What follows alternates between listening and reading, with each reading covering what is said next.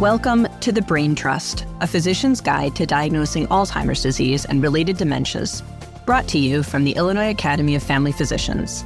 I'm Dr. Kate Rowland, family physician, member of the IAFP, and faculty at Rush University. Funding for this podcast series was provided by a grant from the Illinois Department of Public Health. The goal of the Brain Trust and this podcast series is to educate and empower the primary care clinician in the early detection, diagnosis, and management of Alzheimer's disease and related dementias. Clinical resources, free CME, and other educational materials are available online at thebraintrustproject.com. CME credit is available for each podcast. The Illinois Academy of Family Physicians is accredited by the Accreditation Council of Continuing Medical Education to provide continuing medical education for physicians. Information on how to receive credit can be found on the Brain Trust Project website. Thank you for joining us as we empower each other and provide training on the early detection of Alzheimer's disease and related dementias. And now, today's episode. Hello, everybody. It's good to be back on the Brain Trust podcast series. Today, Dr. Yukesh Ranjit and I are co moderating the ADRD early detection in Alzheimer's and related dementia. And we've got this really wonderful episode today about an important piece of how do we connect primary carers, doctors, and their offices to community resources, especially community health workers to help in early detection of changes associated with Alzheimer's disease. Um, so, our learning objectives today are going to be to talk a little bit about the barriers that we have to address in our systems to better integrate community health workers into primary care practices to support early detection of Alzheimer's disease and related disorders. And then also try to think about ways that we can make that better by uh, talking with our colleagues today. Tracey Smith, who's the director of community health and the Illinois Public Health Association Community Health Worker Capacity Building Center. And we're also uh, joined today the first VP of the NAACP in Madison, Illinois, and Director of Health and Environmental Programs, Angelia Gower. So thank you, uh, Tracey and Angelia, for welcoming us to the IPHA uh, building. Um, and we're really looking forward to having the conversation today. Thank you. We're excited to have you here. Oh, great. Um, hopefully, everybody's refilled on their coffee and we're all set to have this really important conversation and keep everybody enthralled as our audience. Um, but I, I, I, think it's really important we just start out with the basics because sometimes when we say community health worker, it can mean a lot of different things to different people. Um, uh, they've heard it in you know different scenarios and settings, especially in primary care physicians and other staff members in their office. But maybe we can just start by, you know, how do we define a community health worker?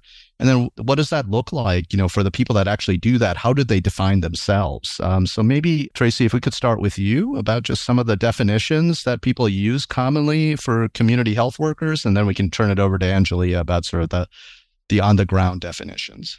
Thank you very much. One of the key things that we are trying to do as we're working on the community health worker profession across the state is to really help individuals have the one definition that we would encourage you to use as you talk about community health workers.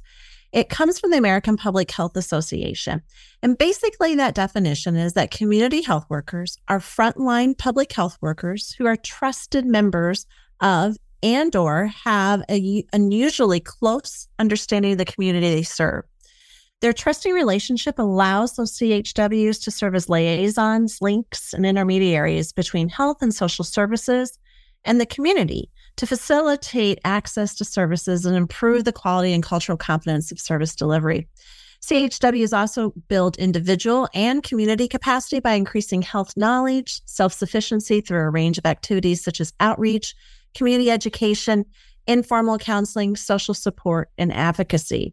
So as you can see, that American Public Health Association definition is, is a very nice summary of the work that CHWs can do.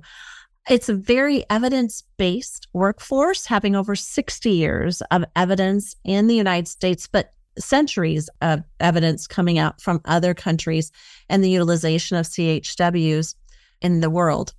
And there are many titles that CHWs go by from case manager to community health outreach worker to community outreach worker to community organization to health educator to health worker.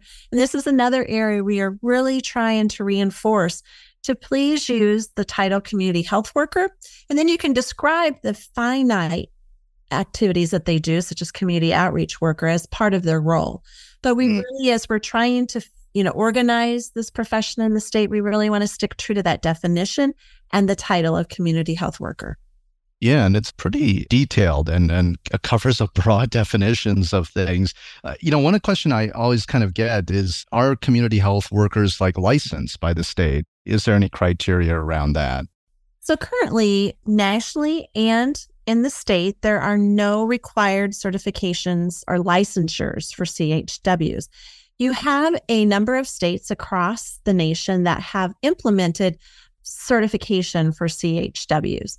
We are right now at about 20 states and the District of Columbia that recognize CHWs professionally through certification. The state of Illinois, due to some legislation that passed a couple years ago, created the Community Health Workers Review Board. Mm-hmm. And that review board is responsible for developing the credentialing guidelines and the curriculum training guidelines required for CHWs in the state of Illinois. So we're hoping that in the next two to three years, we will have a state identified, recognized CHW certification for community health workers that they can be individuals who may not have a high school diploma or have a high school diploma all the way. I have individuals who are community health workers who have their PhDs and their doctorates, often because this is the, the work they're doing is really community health work and they're very interested in, in growing in, into that space. So we have a wider range of education. Good to hear. And then I just wanted to get from Angelia a little bit of a sense from you, um, you know, as you have worked in this area and, and helped to lead other community health workers and your efforts and direction with a community based organization in Madison. What does it feel like to you as you have to explain to, to community individ, you know, community members at churches about what community health workers do? How, how do you try to put it into words? To make it real simple, uh, the words that I normally use is that we are advocates and trusted partners of the community, of the residents of our community, that we're there to help them with any resources that they're looking for and actually help to improve the health and communication that they have with their physicians and any other organizations within the community. Oh, terrific! And and I'm just curious, like, uh, what drives people to do become community health workers? Because you know, as as Tracey was saying, there's just such a wide range, right, of individuals, and it's a very diverse group that are all connected or feel resonance with this role of being involved as a community health worker. What are some of the biggest joys that people get in, in working as a community health worker?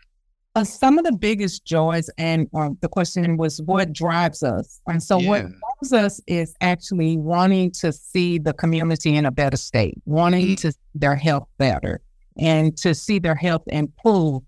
The other thing that drives us is when we see a lack of health in the community as a whole, wanting to be their advocate and talk and speak to other ones that can actually help them and get them the help that they need. You see a lot of people that don't go to their doctors, a lot of people that have dementia and oh. Alzheimer's that just doesn't seek that help. So that's what drives us is getting them the help that they need and then seeing them along with their families starting to enjoy life more than what they were enjoying it at first. Yeah, that's great as far as being the glue that holds communities together and really advances sort of community health uh, and, and brings it to become more equitable um, so that people can all experience the optimal health possible and uh, reduce some of these barriers we face. And, and then Tracey, just a little bit maybe about some of the training that's going on, you know, because uh, uh IPHA and some of your title also is running a center around community health workers and their training and growth. So, what are the sort of models that exist right now for community health workers uh, to be trained, to be involved, and engage in sort of health and delivery of health in Illinois? So, yeah, there is a few different ways that community health workers can be trained in the state of Illinois. When we think about the Chicago area, they have a training infrastructure that is is highly through their community colleges and then Sinai Urban Health Institute. When we look at central and southern Illinois, we really have three main sites of training CHWs through Illinois Public Health Association, through SIU School of Medicine, and through the Shawnee Health System. And then we have apprenticeships. And currently there's two registered apprenticeships in Illinois at Shawnee and Malcolm X. And really there's three now. A third one was just added through the Hospice and Palliative Care Association that IPHA is a partner with. So training can range anywhere from a 40 hour intensive training to a two semester college certificate training program. And you'll have it all across the board there. And this is one of the things that that community health worker review board is working on is, is really laying that out.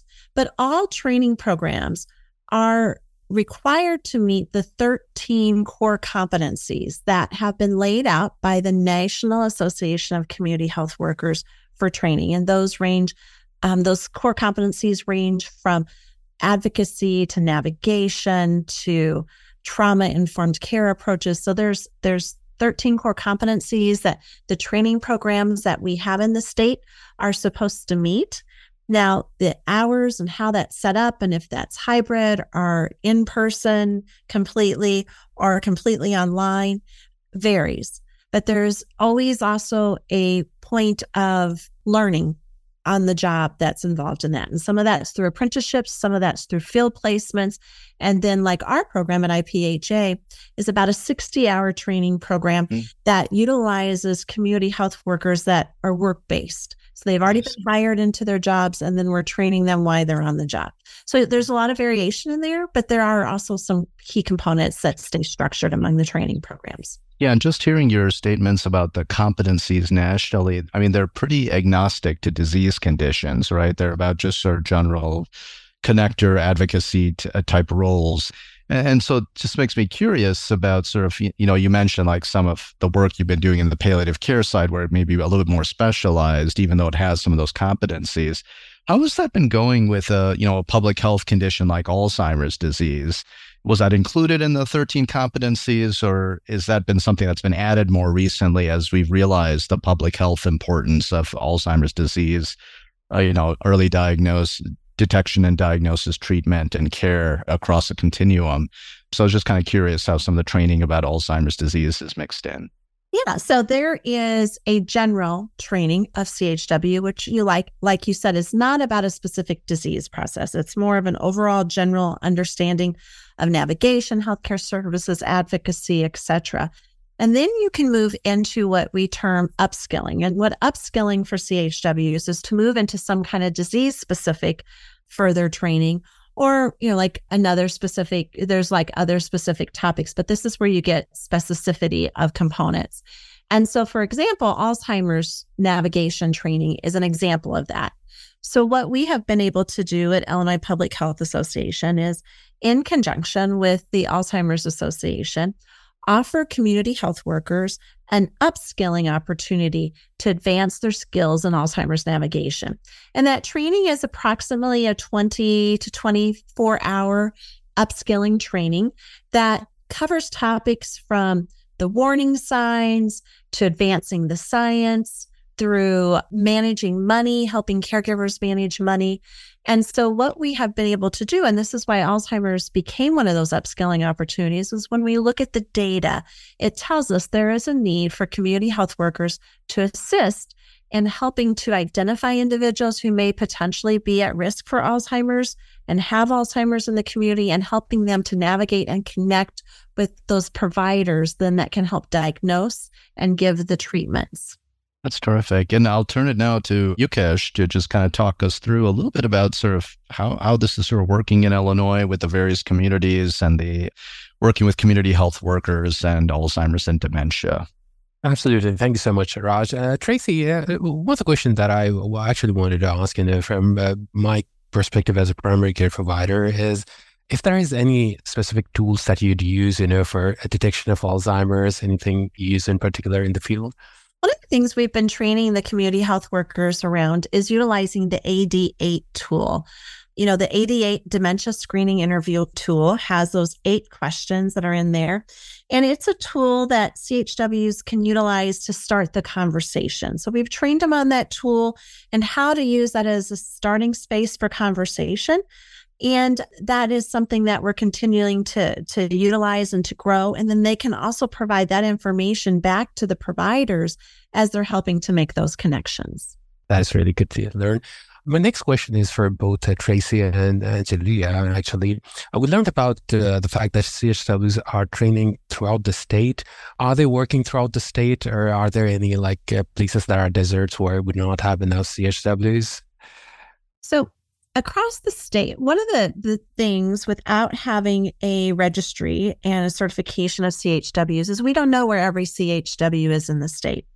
But currently, we are working with a group of community based organizations and local health departments that reach different populations, populations from Black Americans to Hispanic to Asian Americans to individuals living in rural areas that are in this space of the ADRD area. We have Adams County Health Department we work with. We work with the NAACP, where Angelia is from. We work with the Madison NAACP, like I said. So we have a number of community based organizations that have had CHWs trained in this space. Now, across the state in general, there are CHWs in every region when we looked at the COVID 19 regions, there were CHWs trained within every single COVID 19 region, and there were 10 regions within the state. Now, that does not mean, therefore, since we have 102 counties, that there is a CHW in every county. It varies depending upon the population, the needs in the area, etc. But we have five different counties that have CHWs programming trained in them, and that number is continuing to grow. Uh, anything that you'd like to add, Angelia? Not necessarily to that question that, you know, we cover, like in my area, we cover a lot of cities. So I just don't cover Madison. I cover Madison, Granite City, Venice, and Brooklyn. And then when we're called into other cities that do not have a CHW to help educate them as well. Tell us a little bit more about your community, Angelia, and uh, what's the landscape like there? What's the prevalence of Alzheimer's, and what kind of uh, patients do you serve there? So, in, in our community, Madison, Venice, Brooklyn is probably 95% African American or Black, poverty driven, uh, a lot of poverty, uh, a lot of there's not a lot of physicians in that area. You have to go outside of the area to actually seek treatment for anything to seek treatment. There's not a doctor in those cities. The area that I'm in also, we have a lot of elderly population because a lot of people my age and younger have moved away.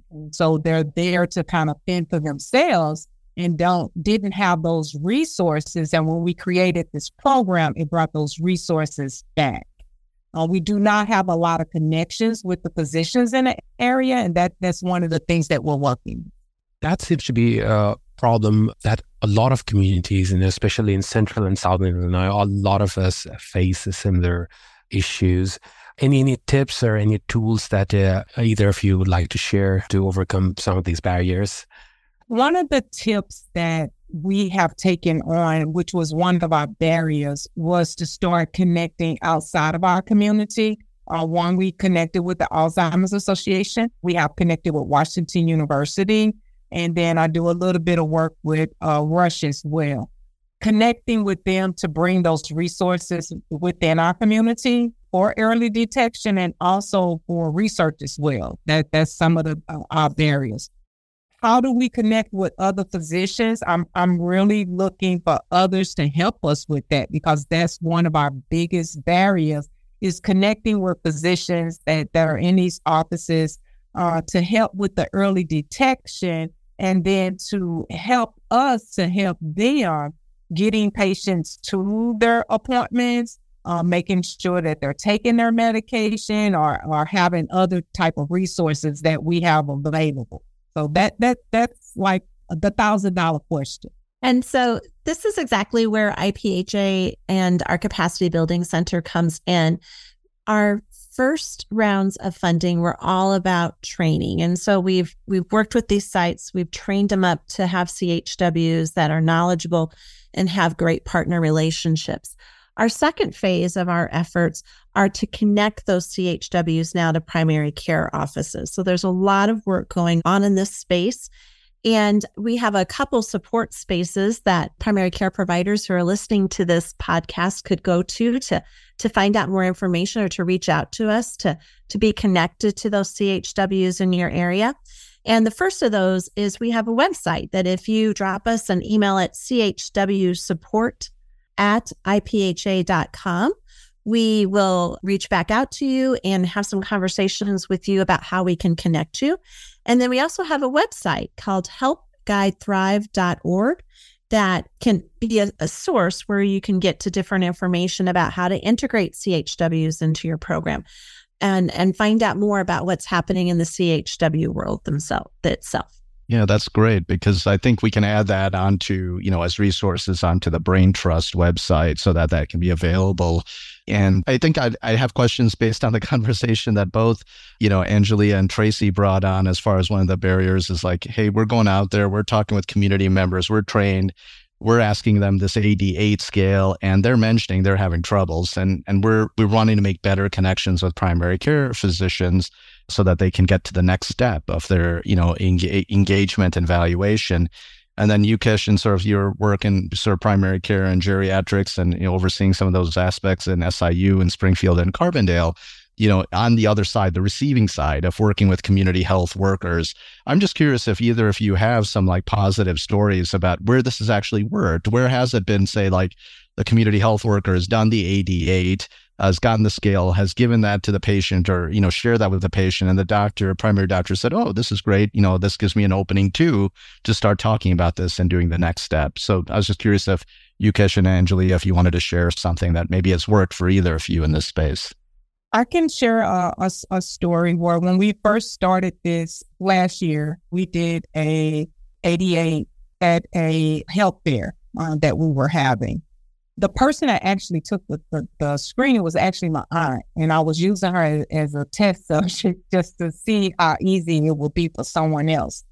Actually, we we contacted her primary care physician after her test just because of how she answered the questions. Uh, we actually got her in to see a specialist as well. And, and she was in denial for, for probably about a good six months. We had her to start coming down to our meetings. We meet once a month. Uh, we have someone from the Alzheimer's Association come down and give presentations, and she started learning a lot about it. I can say that today, is helping her a lot with her memory. She's actually a big advocate of ours on getting others down to our centers so we can help them as well. She is actually a social worker. And so she has started referring people to us to come down for either our support group or the screening to get them referred out to primary care physicians because a lot of the people that she see do not have primary care physicians. They've been in a hospital and they come out and they don't have anybody else to do their follow up. Though. So it's it's a really good tool. Yeah, that's great. And then Yukesh, did you want to add anything from the primary care side, working with community health workers uh, and kind of how that feels? Absolutely. It's it's phenomenal. Uh, we get a lot of referrals uh, from community health workers from the screening that they do in health fairs and you know, other public events. Uh, they have always been very helpful. The other thing that has been helpful is Raj, especially outside of Greater Chicago area, down in Springfield and Carbondale, we don't have a proper directory of resources. Even if the directory of resources is created, it might not be updated in a timely manner. Some of the businesses, you know, they shut down. Some of the facilities, you know, that they are open and they're not added to the directory. So having a live person, you know, who knows the community is always very helpful, basically. So that way, you know, we can just refer patients to community health workers, and they have been uh, of immense help to us, both in central and southern Illinois. Yeah, and with the you know the time we have left to kind of wrap up our session today, I was just you you were broaching some of these issues about sometimes how this relationship between the community health workers and primary care offices may be very contextual, right? Depending on where you're at in the state, if you're in a rural area versus an urban area, there might be similar issues to deal with, but there might be also unique issues to deal with and and I I know that people will be you know listening to our our talk and in primary care and be like, wow, you know, these resources could actually exist around us to have these community health workers connect with us and we don't have to feel so alone in like trying to find the directory and making the connections if we can find the person who knows the skills I think Tracey and Angelia, any any scenarios like what we could do to help make the connection? I think Tracey, you were mentioning like on your website, just knowing where community health workers are trained in Alzheimer's disease could be really helpful for the you know community of primary care physicians to also know like oh i'm working in springfield oh there is this person or group that's doing this ad and how can we meet and have lunch or something like that and talk about our needs? So what what do you think? Are there ways we can make those connections happen? Yeah and and definitely i think the best way is again to reach out to us at those linkages that those sites that we gave to you and we will follow up with you. That's the specific work that we're doing at ipha as we've seen the department of labor recognize community health workers now at, in their different professions this will only continue to grow. So please reach out and we are happy to help connect everyone yeah, and Tracey and Angelia, thanks so much for allowing uh, Yukesh and I to spend some time with you and on the podcast and sharing all this great information and resources. And we really appreciate this opportunity. So that will end our uh, podcast for this session of the Brain Trust, a really engaging one about how we can do better at connecting with our communities and especially community health workers in primary care. And uh, until next time, uh, just wish everybody uh, enjoys the program and learns from these resources and we hope we can see more stories of God connections happening between community health workers and primary care, family physician, and other offices in the state. That would really help our communities to do better with Alzheimer's early detection and uh, eventual diagnosis and building that ecosystem that we all want and desire. So thanks again, everybody, and we'll talk to you next time.